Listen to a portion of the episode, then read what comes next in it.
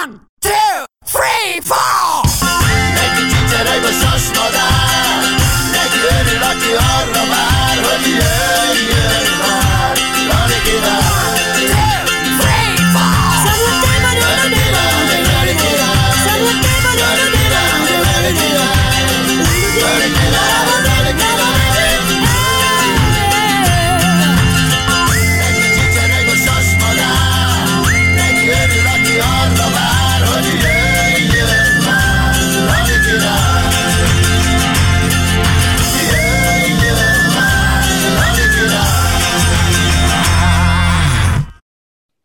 Szeretettel köszöntjük Önöket, kedves nézőink! Ez itt a Lali Király csütörtöke show.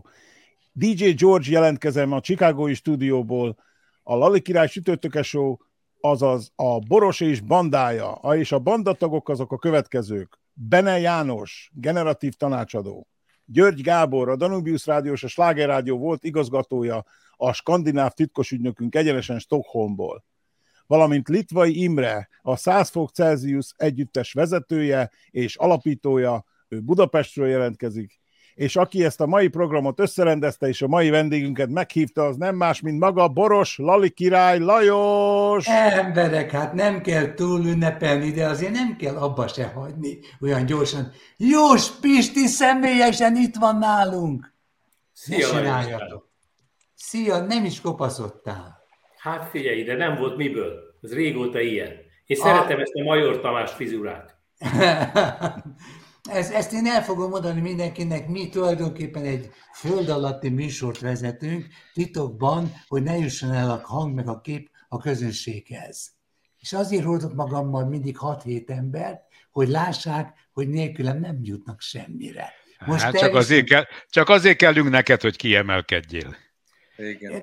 Hát ez egy kicsit leszbikus, ne haragudjál. Ez egy kicsit... Pisti, mikor szóltam neked, hogy, hogy legyél a vendégünk, akkor azt mondtam, hogy ilyen jó arcok vannak. Hát elnézést kérek, ők vannak. nálam, még az nálam még rendben vannak.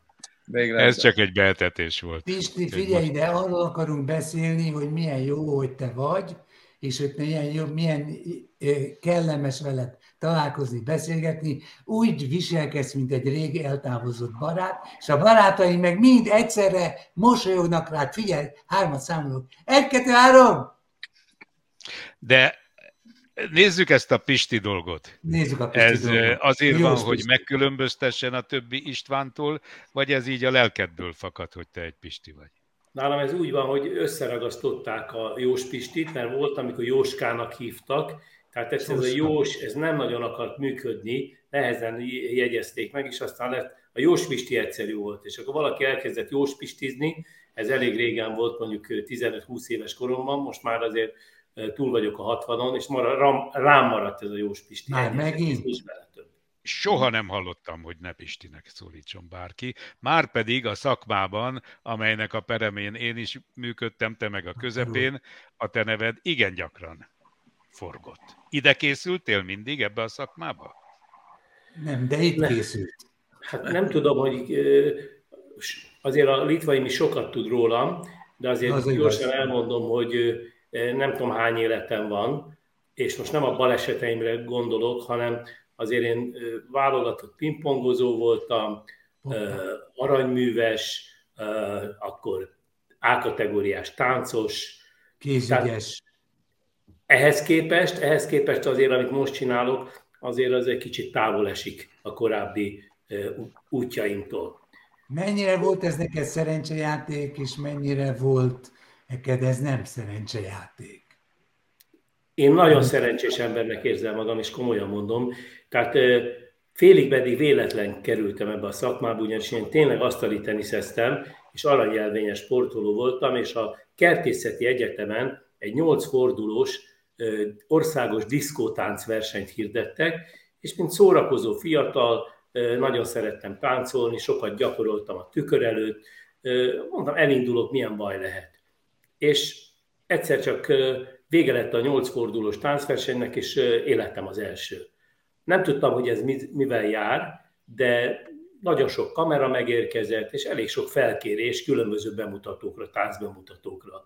És akkor azt vettem észre, hogy nem annyira akarok lemenni az edzésre, hanem inkább szeretnék így tovább így fürdőzni a sikerbe, és, és élveztem a showbiznisznek ezt a kis részét, ami jutott nekem akkor. Na de ez ideg, ez egyenes út az összeomlásig, nem? Hát az ember olyan idegfeszültségben él, és akkor jönnek én is annak ilyen idején Paul Bittinekestől kezdve mindenütt voltam. Többnyire a hátaddal találkoztam egyébként, mert ja, és jó csajok között voltál. Bocsánat. Hát igen, ez, ez a minimum. Tehát azért a, az is vonzó volt a showbizniszben, hogy rengeteg jó csaj volt, az kétségtelen. Hát ott ismertem meg egyébként a, az első feleségemet, az Zoltán Erikát, ugyanis egy, már annyira felvitte az Isten a dolgomat, hogy egy reklámfilm koreográfiáját készítettem. A Sas Pista volt egyébként a rendező, ja. és ott volt az Erika, mint az egyik táncos, és azt hiszem, hogy aznap éjszaka mi már együtt aludtunk. ezekből, ezekből, az időkből, ezekből az időkből találtam egy képet. Mutasd! Fú, így van. Vagy jól, jól bevágjuk. Ugye, ott, ott, az nem, csodálom, hogy ezt, nem, nem csodálom, hogy ezt élvezted, amikor három gyönyörű nő vesz körül, és örül a társaságodnak. De a fényviszonyok nem jók. A lábai előtt térdeltek, szóval nagyon jó. És táncolni egyedül, tehát ilyen szóló produkcióid voltak, vagy, vagy társas is? Hát először szóló produkciók, és ezt követően pedig ugye nyilván Jeszenszki Jazz Ballettben lejártam elég sokat, mert szégyeltem, hogy nem tudok annyira jól táncolni, és mégis én nyertem, és mondom, legalább akkor valahogy kéne találni valami pár igazi koreográfiát és mozdulatot, és úgy látszik, hogy fogékony voltam erre a dologra, és működött, és aztán megcsináltuk például ezt a kis show bandát, ezt a Gogo Kart and the Angel, ez volt a szemere. Soha nem hallottam ugye?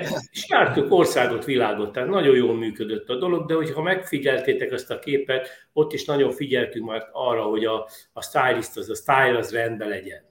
Tehát, hogy a ruhák, a hajak, ez kiemelkedő volt, emlékszem, külföldön is, és Magyarországon is, hogy, hogy nagyon jól néztünk ki, ha úgy tetszik.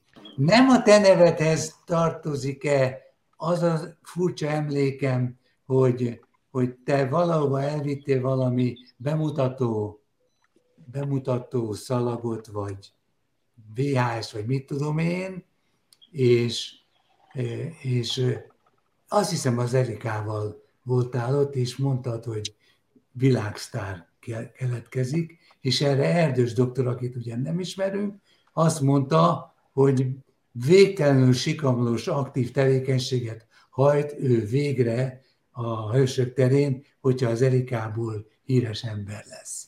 Vagy tévednék? Ez szerintem nevek kavarognak, ez az Ámbó Jimmyhez volt köthető, és a Rózsa Istvánhoz.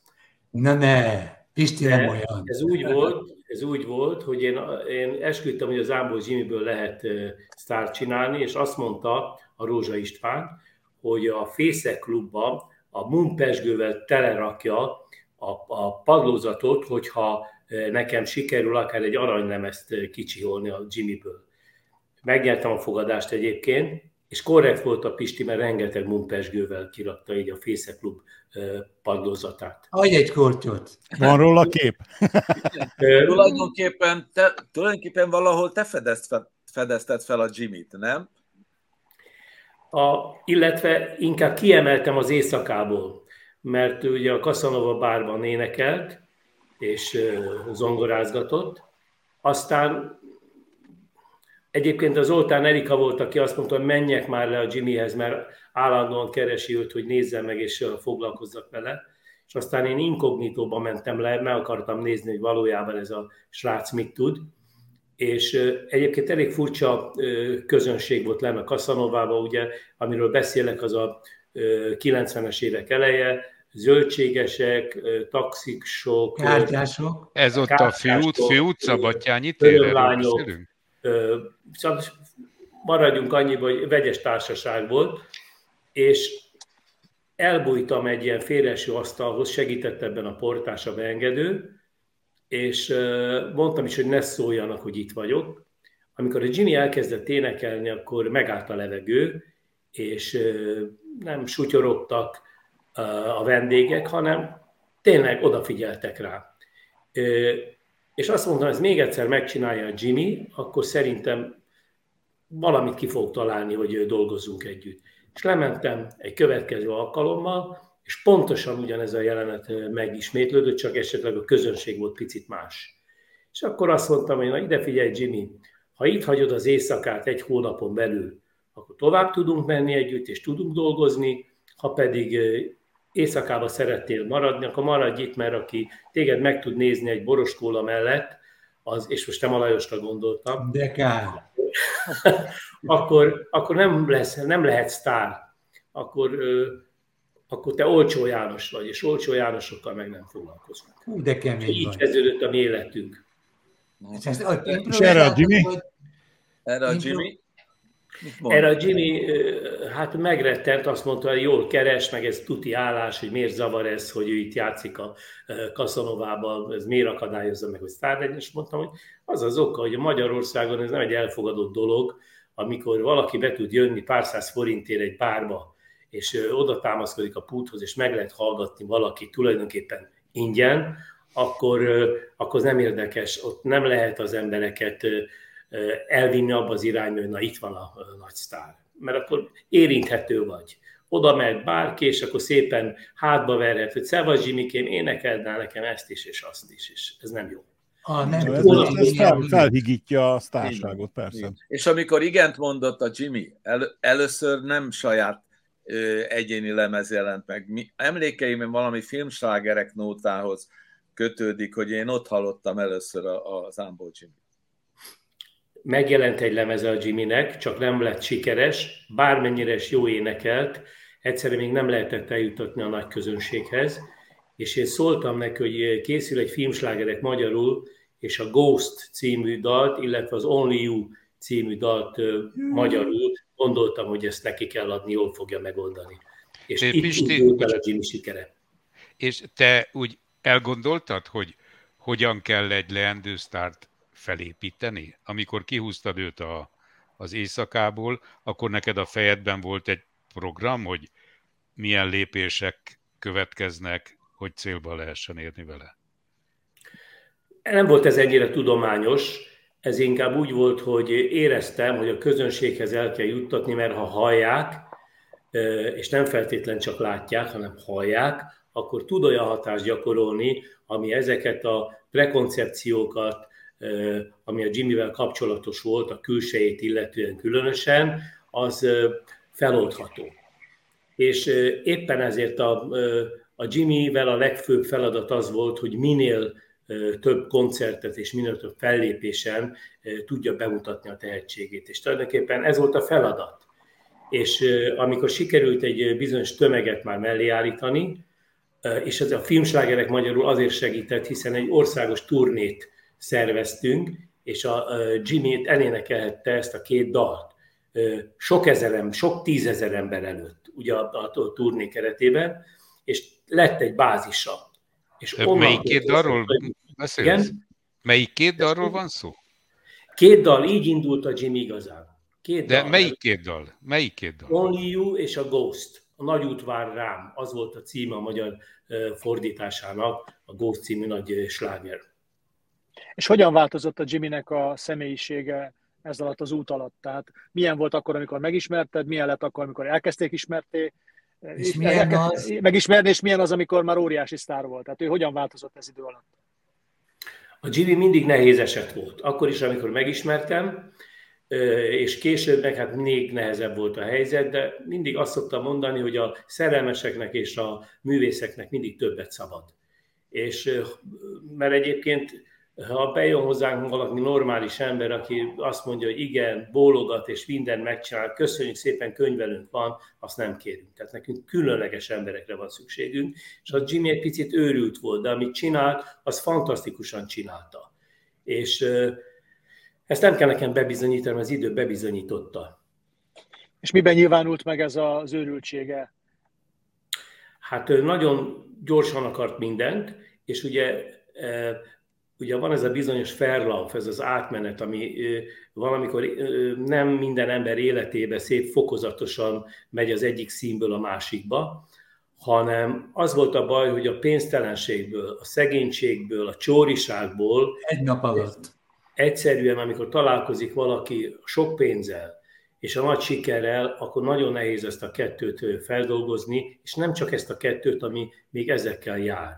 Ugye általában a magyar ember tudja, mennyi 10 millió forint, tudja, hogy mennyi mondjuk 100 millió forint, az, hogy mennyi egy milliárd, azt szerintem már nem is pontosan tudja, hogy mit lehet ezzel csinálni. Tehát azért a pénzügyi műveltséget nem feltétlen gondolom, hogy a, a Jimmynek ott adta volna a sors korábban, sőt később se. Tehát ezt a milliárdot ezt a valóságból mondod? Parancsolsz? Ez a milliárd, ez a milliárd, ez tényszerű? Én azt mondom, hogy a Jimmy nyilván nagyon-nagyon sok pénzt keresett, és ennek a felével, a negyedével se tudta, hogy vajon mit kell kezdeni. A tőzsdédet mindent csinált, mert hallotta, hogy az divatos.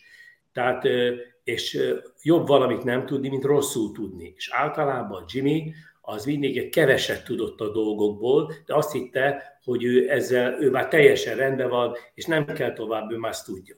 Tehát ez óriási probléma volt, és nem akarok most mélyebben belemenni itt az, hogy mikor elkezdett a lőtére járni, ott se ismerte meg igazán a fegyvernek a tulajdonságai, és az, hogy egy fegyver használat az miből áll, mert hogyha tudta volna, akkor például nem lett volna az a végzetes éjszaka. Te tudsz mi egy, mi egy kiadónál voltunk, mivel mi is nálatok voltunk, de én... Nem, én ja, egy kiadó volt. Igen, igen, igen, és soha nem találkoztam a Jimmyvel, mert szerintem amikor ő járt be, akkor ott lehet, lehet hogy le volt zárva a Magneoton, de azt akartam kérdezni, hogy te a legendákat hallottam még én is, hogy milyen nehéz néha vele együttműködni, meg mit csinál otthon, meg palást, meg trón, meg stb. Te tudtad kezelni őt? Talán egyedül én tudtam kezelni. Vagy a legjobban talán én tudtam kezelni szerintem. Ö, vigyázni kellett a Jimmyvel, hogy meddig engedett be. Tehát volt egy olyan demarkációs vonal, amit hogyha bárki engedett átlépni, azzal visszaélt. Tehát egyszerűen a, a Jimmy-t azt tényleg muszáj volt kezelni. Azt kell, hogy mondjam, hogy talán a Pásztor Laci volt még a másik így labdáztunk, hogyha valaki összeveszett a Jimmyvel, akkor mindig átpasszoltunk egy másikra, és mindig mondtuk, hogy Jimmy nem muszáj velünk dolgozni, és mindig megfenyegetett, hogy el fog menni majd a kiadóból, és majd csinál sajátot, és amikor elérkezett volna mindig ez a pillanat, akkor mindig azt mondja, mikor kapom meg az előleget. Tehát ez, ez minden évben egy kicsit olyan zsarolásos volt a dolog, szinte e, tudtuk persze pontosan, hogy a Jimmy újabb royalty emelést akar, vagy magasabb előleget kérni. Nehéz eset volt, nem köszönt például, bejött az irodába, és azt mondja, Pisti, itt van? Tehát nem azt, hogy jó napot kívánok, vagy valami. Laci, itt van? Tehát körülbelül így nézett, és átrobogott mindenre. Valaki állítólag azért nem adta ki a lemezét, mert azt mondta neki, hogy csúnya. Te nem te voltál? De, de, Pisti, ha már így, ha, ha már így belementél, te tulajdonképpen a Lajossal volt időszak, azt hiszem, amikor egyszerre ugyanazt csináltátok. Tehát a Lajos is lemezt adott ki, meg te is lemezt adtál ki. Van egy közös felületünk. Volt nektek, valamilyen, volt nektek valamilyen közös olyan, hogy na, a Lajos nem adta ki, de te kiadtad, vagy fordítva, és akkor valakinek igaza lett. Ahogy nem én tudom, a Lajos, ugye ő volt a, a Bravo, Bravo Pepita. Bravo Pepita, ugye a Hungarotonnál az volt az egyik tulajdonképpen kis kis cégecske, kis lébel a Hungaratonon belül, és ott tevékenykedett, monopól helyzetben volt, tehát amit akart kiadott, amit nem akart, nem adott ki. Tehát ilyen nem, szempontból... de a Wimpert is ott volt, bocsánat. Igen, de azt mondom, hogy ö, ö, ott semmiképpen, tehát kívülről nem lehetett beleszólni a ti döntéseitekbe. Nem, tehát, nekünk amit... meg kellett védeni a koncepciónkat, ezt számunk kérték ki az év végén, következő elején, de Pisti, rólad beszélgessünk. De hát az Én... azt kérdezte, hogy voltunk mi közös pályán. Igen. Te voltál az, az első major, a BMG volt, aki bejött. Bizony. Így van. És te voltál az első tulajdonképpen, aki egy majorhöz szerződött, ha jól emlékszem, a Geszti Margittal együtt. A Margit, nem, a Margit előbb meg fészket rakott nekünk, hát ők csak lányok voltak a, akkor a, a, a, a, a vezetőségben, meg a marketingen, meg minden, amit én nagyon rosszul viseltem, mert nagyon szerettek engem. Szóval olyan volt, hogy nem lehetett egy telefont elintézni, és aztán én állat, ezzel elpanaszkodtam valaki másnak, például a Rákosi Péternek. Ő volt a kereskedelmi bimban fűre. volt a kereskedelmi és megkérdezte, megkérdezte tőlem, a másik, az EMI-nál volt a Péter, hogy na, milyen, milyen volt a Margitéknál. És erre én azt mondtam, hogy ott, hát, hát, én nem, nem tudom, hogy ezt most nem, kimondom, akkor, akkor engem kirúgtak onnan. Nem, már felmondtam előtte. On, onnan is? Onnan is. Én szerintem nem bírtad. Lajos. Lajos, mit mondtál? Azt mondtam, hogy ott a, a, a másik cégnél vaginális koncepció uralkodik. Jaj. És én nem tudtam, De... hogy miért vannak ennyire megsértő. Volt az előbb a Lajosnak egy kérdése, Lali, csak úgy elsikkadt valahogy, Mondjad. amikor azt kérdezted a Pistitől, hogy a menedzserség az egy, az egy milyen dolog, és engem is érdekelne, úgyhogy csatlakoznék hozzá, hogy, Gyere, többek, többek, hogy e színpadon mozgó, sikeres, a, a, a fényben élő emberként mentél át ebbe a szürkébb vagy árnyékban művelt menedzseri szakmába. Nem mondom azt nem, egyértelműen. Nem, én a Pistit szeretném kérdezni, hogy neki ez egy fejlődés, egy előrelépés, vagy esetleg nem? Ugyanaz a pályánk, igen. Mondja.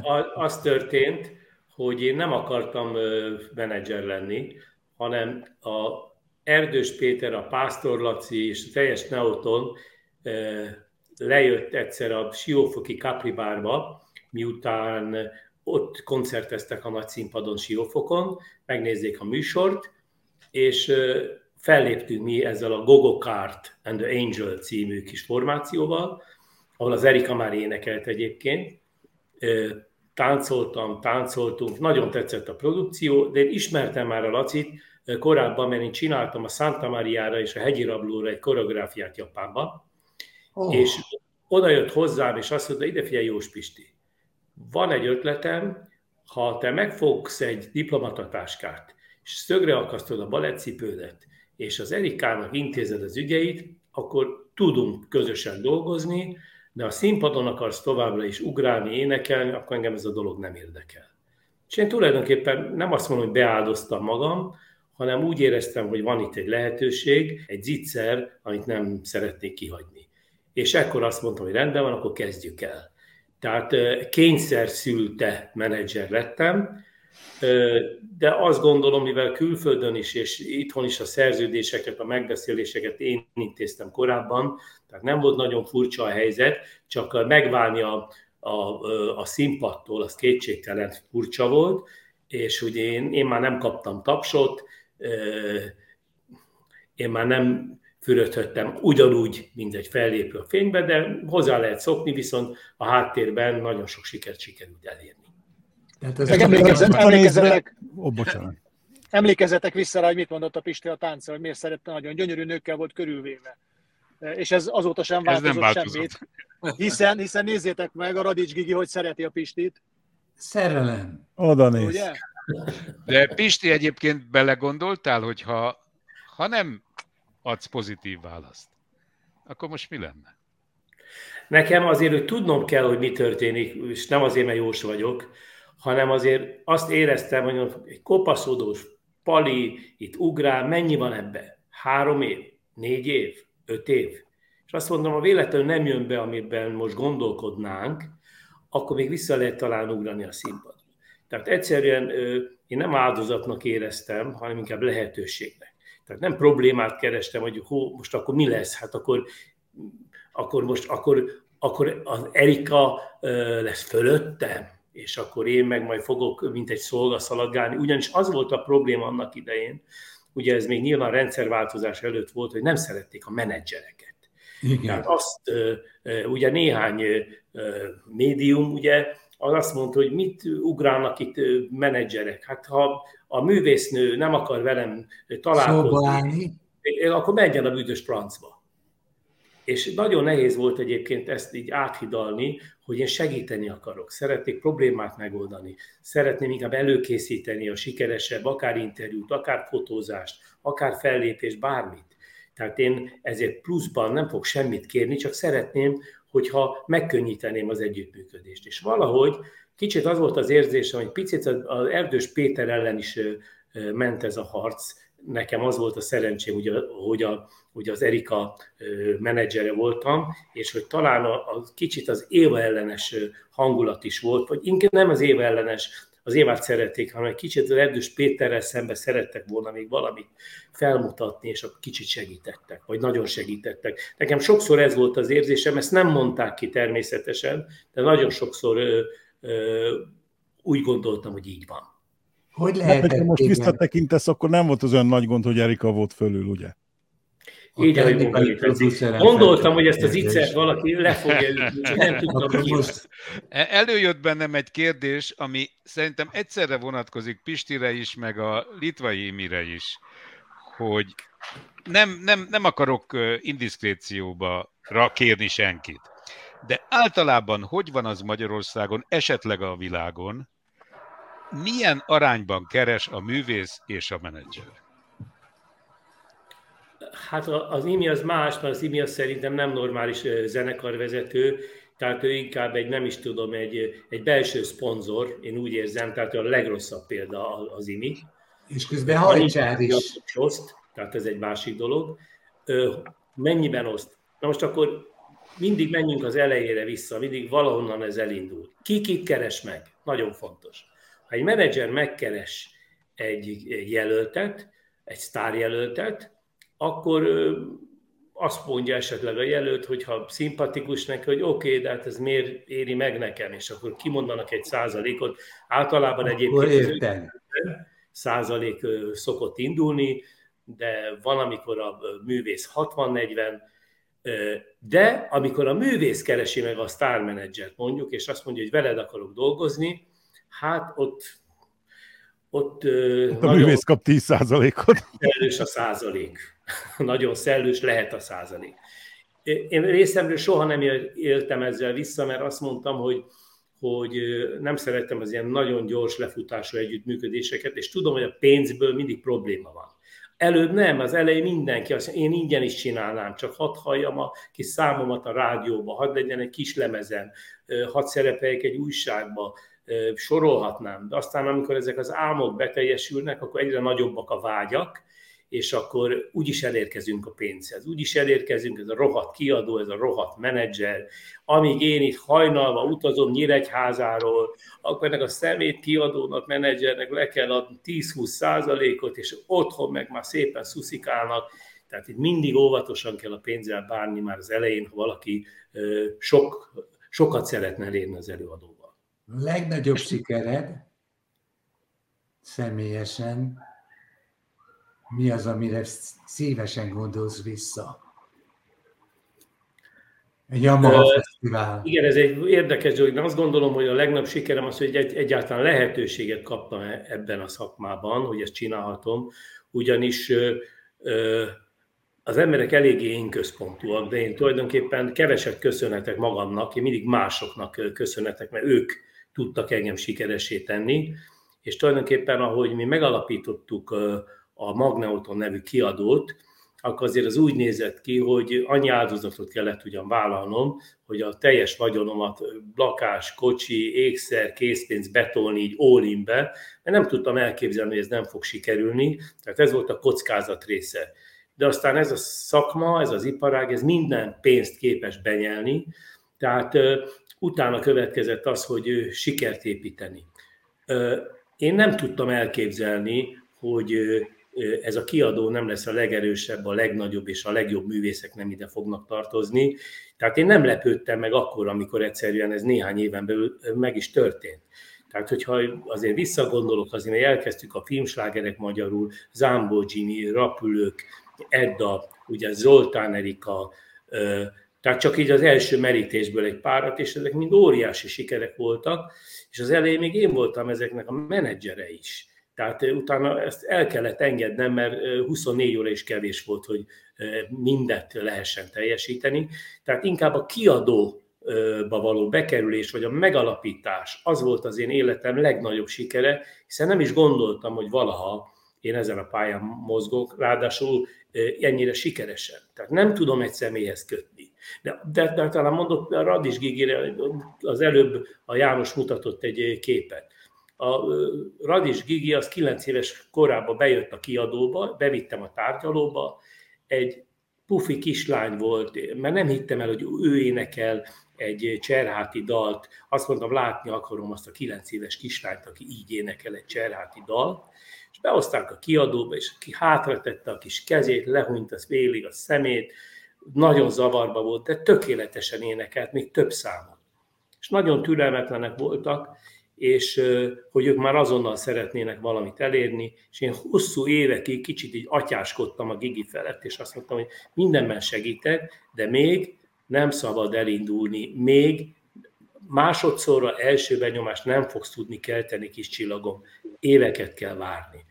És végül is igazam lett, mert amikor nagy robbanás volt 16 éves korában, amikor megnyerte a, a Megasztár, akkor észrevették, hogy igenis el kell menni alakformálásra, igen, meg kell csináltatni a fogakat, tehát hogyha ő ezt a mainstream vonalat vállalta, mint lány, akkor itt sajnos még szépnek is kell lenni és nagyon-nagyon jó alanyok volt, és azt mondom, ez is lehetne az én másik sikerem is, hogy a 9 éves kislánynak láttam, hogy hol van az útja, és mikor kell indítani, és ott se lepődtem meg, hogy sikeres volt. Hát az ország egyik leg, legjobb hangjáról beszélünk.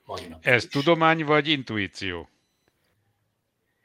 Mivel én nem vagyok zenész, tehát nekem inkább jobb pszichológiai érzékem van, én úgy érzem, hogy én én egyszerűen a érzelmi és emocionális alapon és empatikus módon állok egyébként az előadókhoz. Nagyon szeretek velük például beszélgetni, én nem tudom elképzelni, hogy én valakit egy, egy e-mailen, online módon szerződtessek, mert bele akarok nézni a szemébe, és szeretném tudni, hogy kivel van dolgom, és milyen a kommunikációja, milyen, a, milyen érzékeny általában csak érzékeny emberekkel lehet igazi nagy sikert elérni. És akiben nem érzem ezt az alázatot, és ezt az érzékenységet, és ezt az elkötelezettséget a szakma iránt, azon egyáltalán nem akarok foglalkozni. Hiába jók a képességei. Mert a képességek az, az, az nagyon kevés.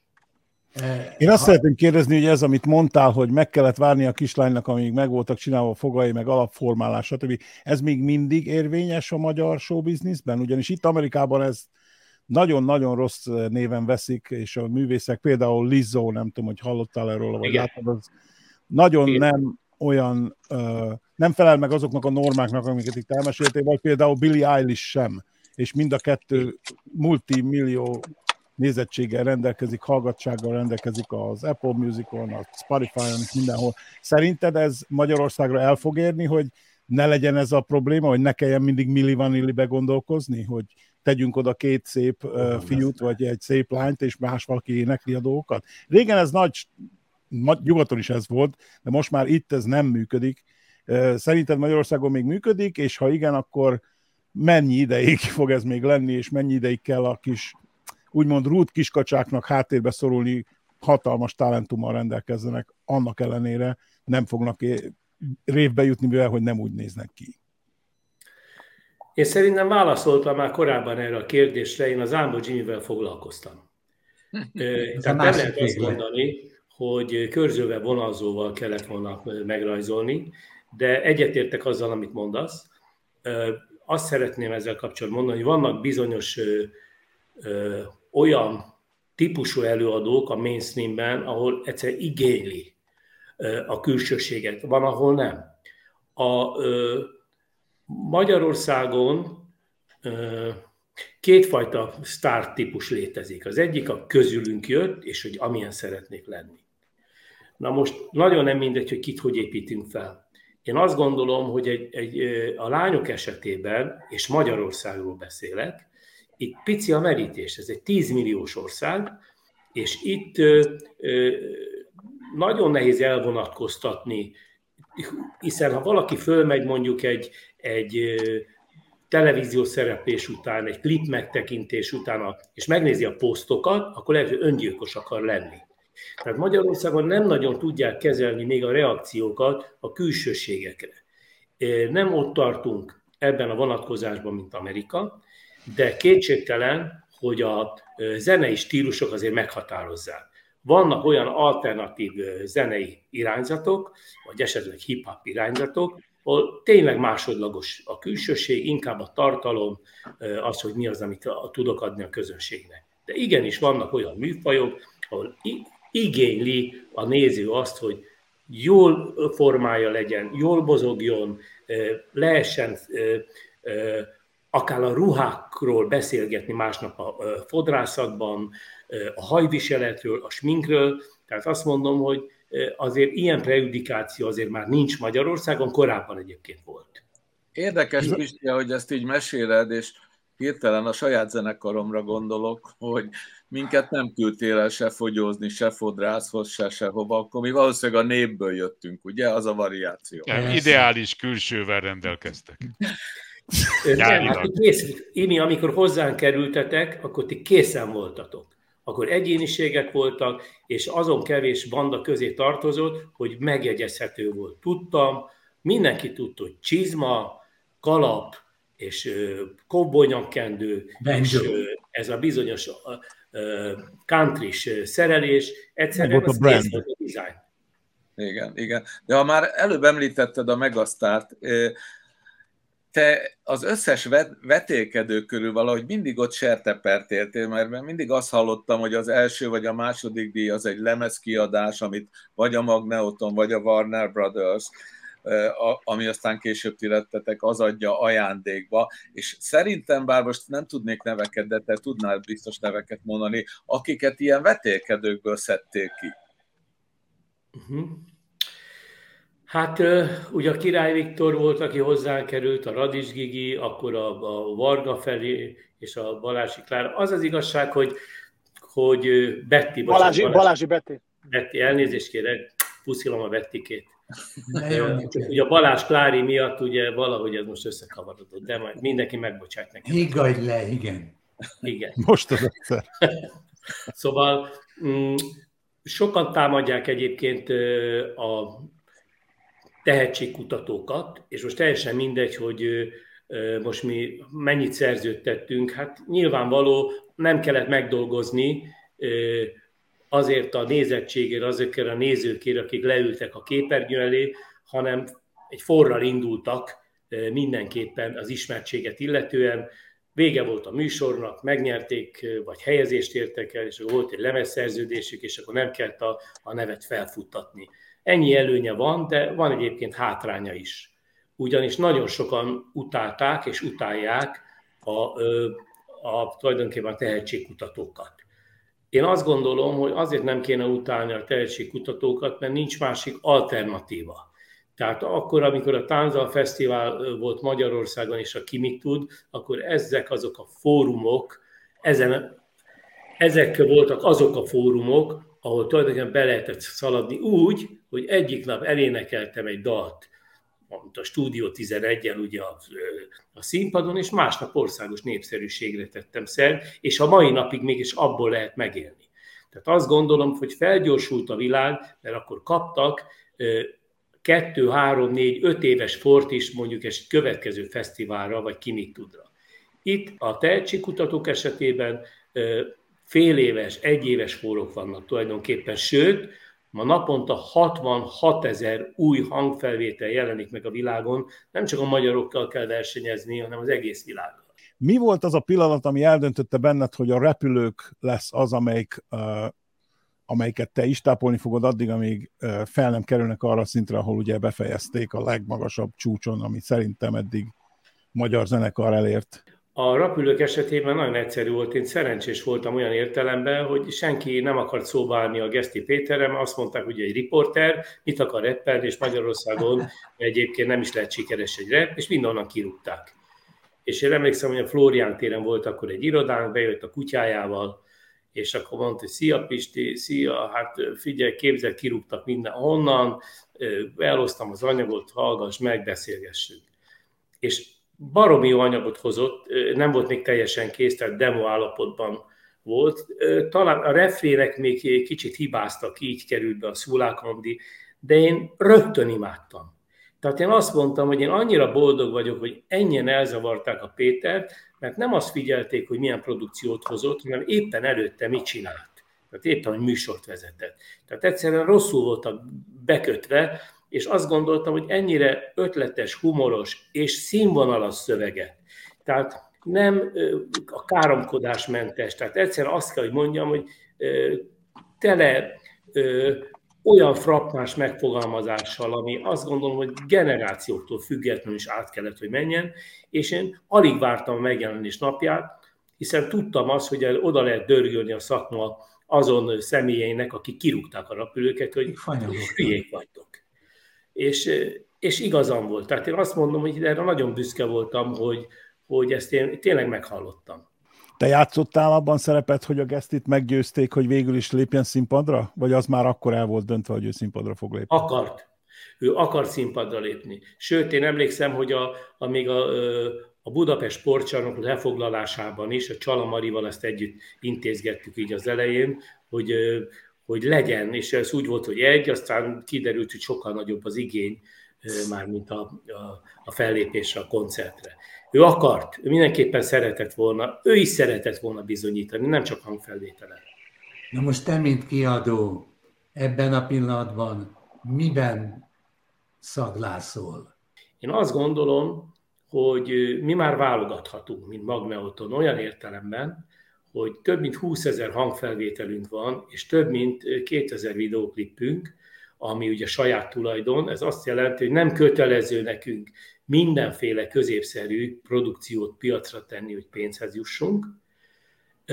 Tehát ha éppen azt mondjuk, hogy most ki szeretnénk próbálni néhány olyan fiatalt és olyan formációt, ami valamiért minket izgat, hogy hogyan lehet sikeressé tenni őket, akkor nyugodtan megpróbálhatjuk, illetve az Ambo Jimmyről készül majd egy tíz részes filmsorozat, tévéről, nem is titok, az RTL klubban fogják ezt jövőre sugározni, már folynak a felvételek.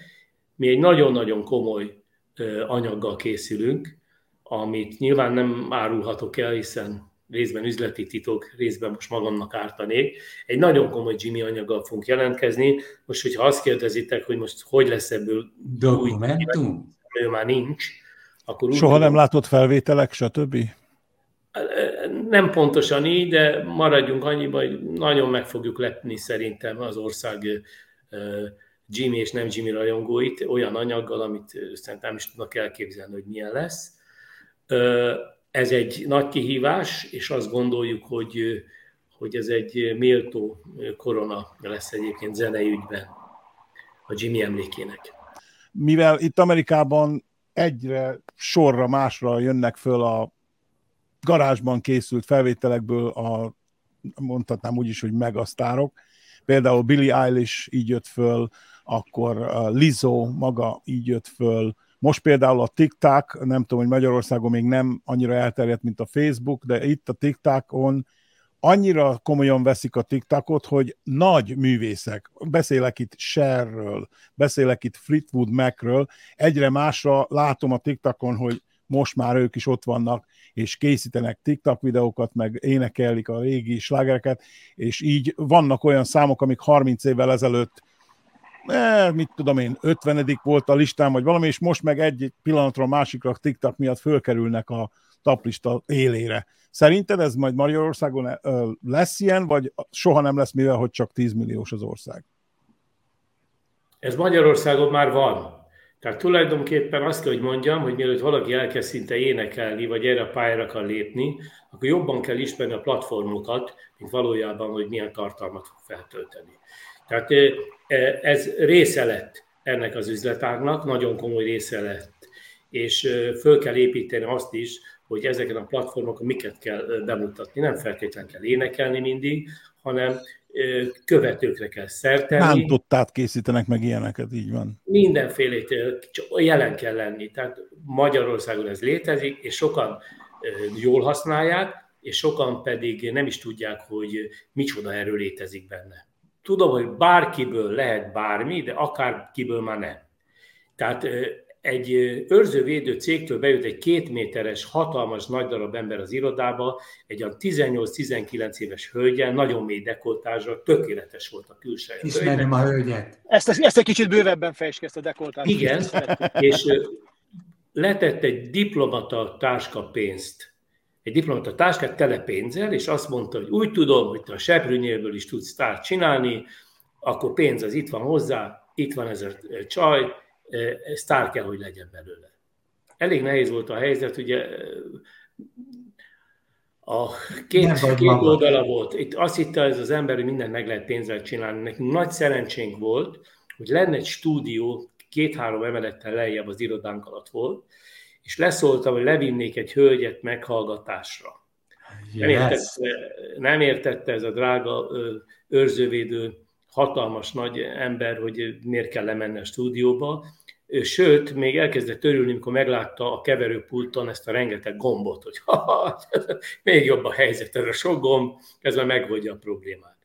És akkor beküldtük a hölgyet, emlékszem a mikrofon mögé, így az üvegfal mögé, hogy amit van kedve, nyugodtan énekeljen, és ott az egyik ilyen technik is ismeri, a Litvaini, a Gresicki Tomi kezdett valamit így zongorázni de hát minden rossz volt, minden annyira rossz volt, hogy majdnem sírt. Ez már jó volt.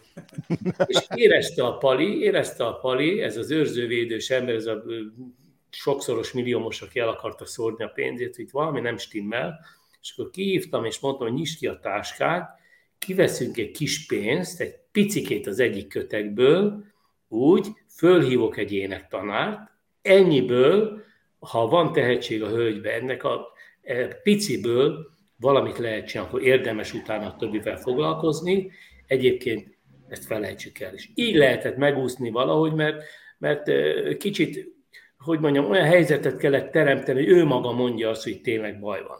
Nagyon sok embert vittél sikerre, viszont biztosan sokkal több olyan ember van, aki tehetséges volt, jó volt, megkeresett, és valamiért mégis nemet, nemet kellett neki mondani. Hogyan kell úgy nemet mondani, hogy ne rombold össze az önértékelésüket? Na most az elején nagyon sok művésznek érdemes nemet mondani, mert az abszolút tanács. Aki így fogja föl, tehát tanácsnak kell mindenképpen értékelni. Nem titok, én a TNT nevű együttest háromszor küldtem el a Dobrádi Ákos, de mindig egy valamilyen útravalóval. Mi a probléma? És nagyon lelkesen mindig vissza, vagy egy fél év múlva, vagy egy év múlva, és mindig változtatott valami valamint. És akkor jött, és akkor, akkor mondtam, ez most jó, és kezdtem, miért nem mentél el máshova? Azt mondtam, mert mindig igazam volt, amikor azt mondtam, hogy mi a rossz.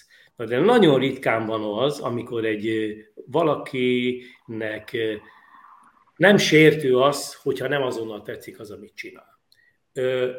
Azt gondolom, hogy az egy szemétség nem válaszolni egyébként egy előadónak vagy egy produkcióra, ha beküldenek egy anyagot, mert nem tudja, hogy mi van.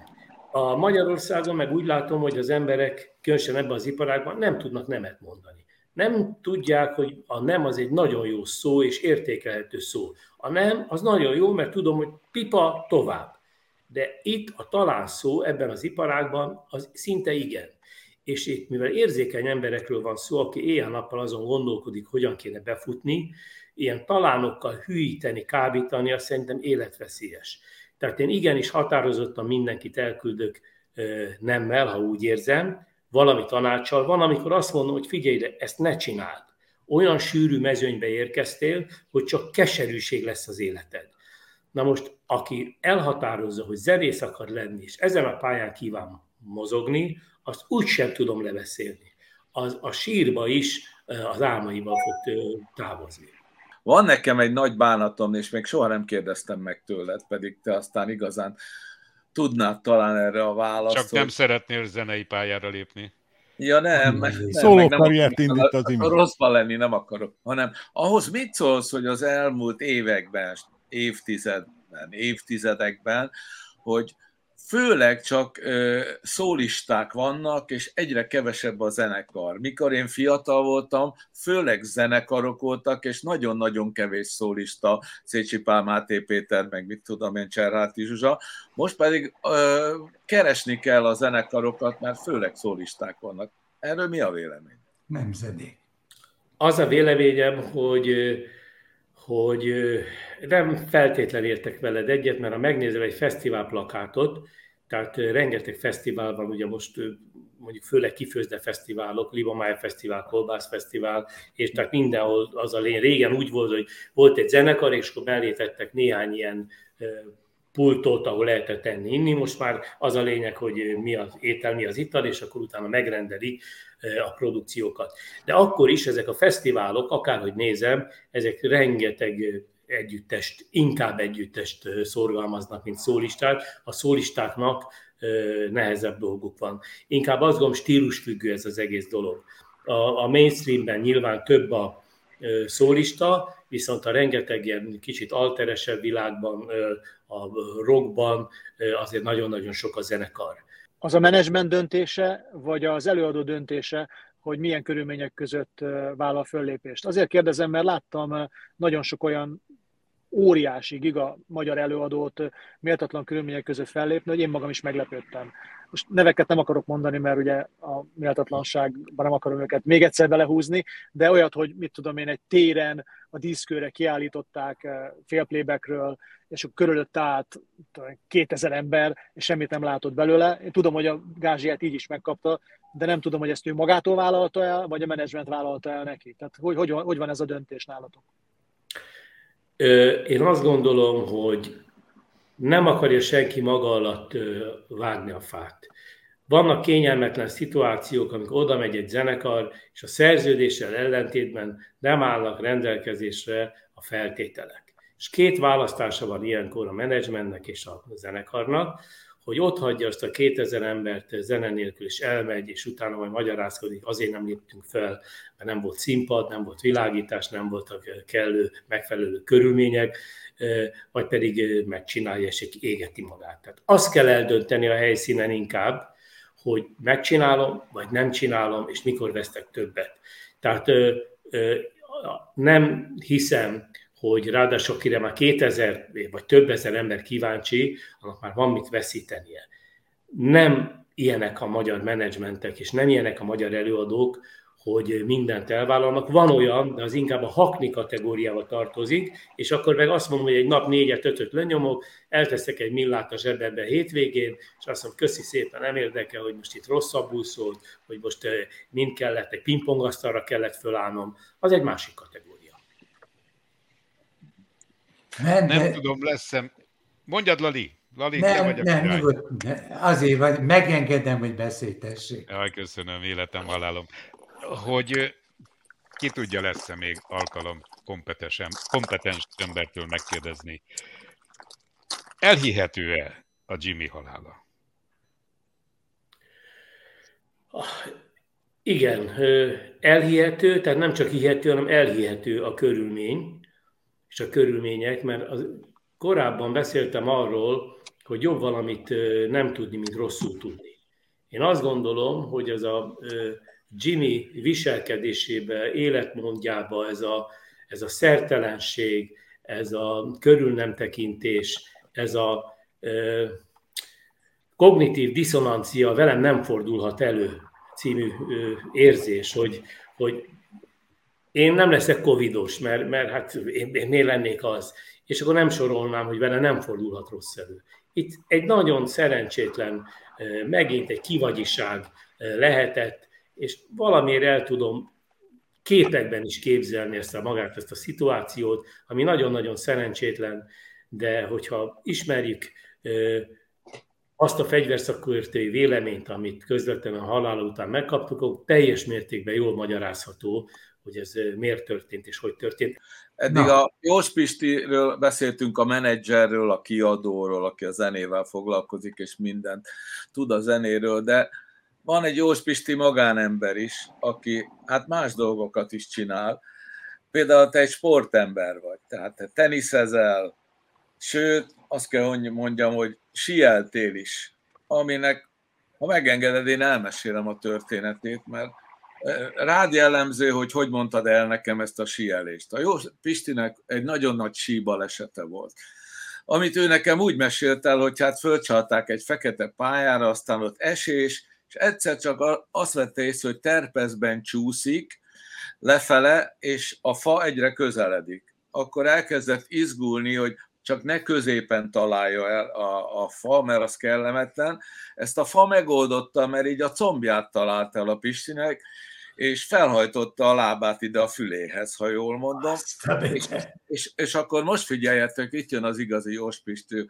Azt mondta nekem, hogy akkor én ott feküdtem, és arra gondoltam, a lábam a fülemnél van, hogy fogok 11-est rúgni ezzel a lábbal? Praktikus gondolkodás. igen, mert hogy ilyen a Jóspisti, és akkor telt múlt az idő, sok mindenen mentél keresztül a lábaddal, ami mára már már... Kihozott haza a kórházból? Azt hiszem én, igen. Azt hiszem én, meg az Te hol volt a lábad? Az, akkor már visszarakták a fülétől a lábát, sok műtét, minden, de bizonyos idő elteltével lett, lett a Pistinek olyan kis rendes, majdnem jó járása, és az olyan nagy buli volt, hogy ezt megünnepeltük.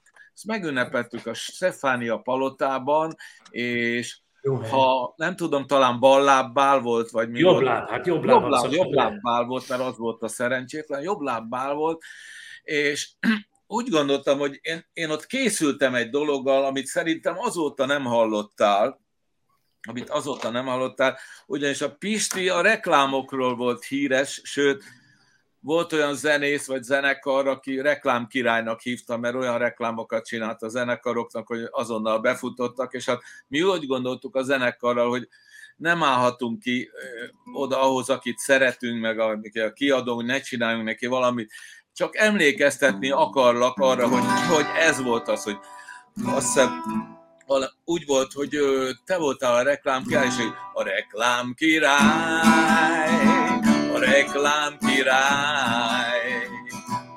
Lassan eldobja a botot, és újra szépen jár. A reklám király, a reklám király. Lassan eldobja a botot, és újra szépen jár megtanultam itt ma, hogy egy táska pénzből nem lehet talentumot faragni, viszont talentumból lehet nagyon sok táska pénzt faragni.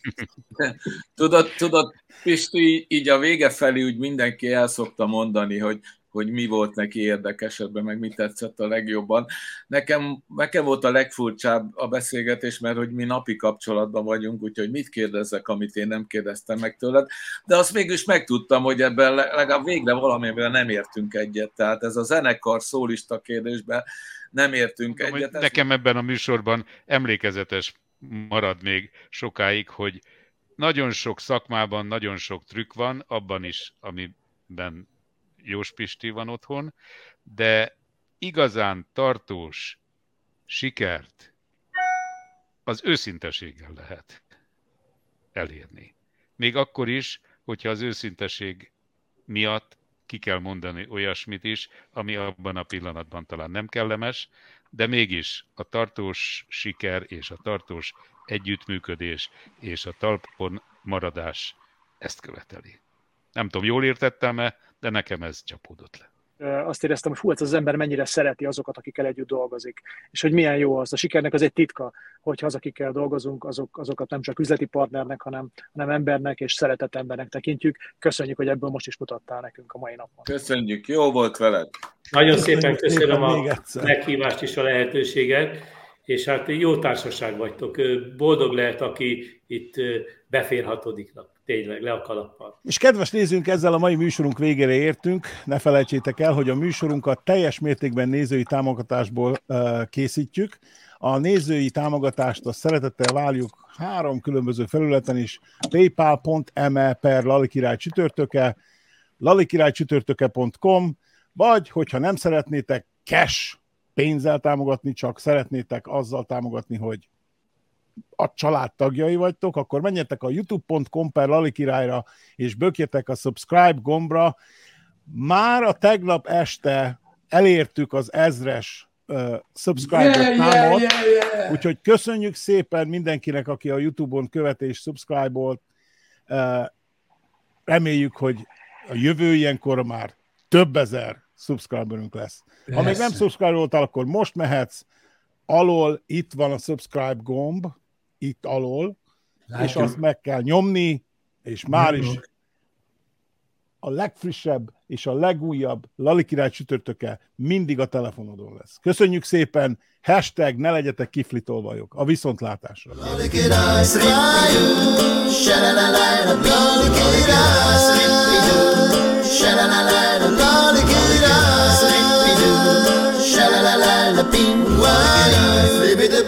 la ping para para melodika da sraju Shalalala.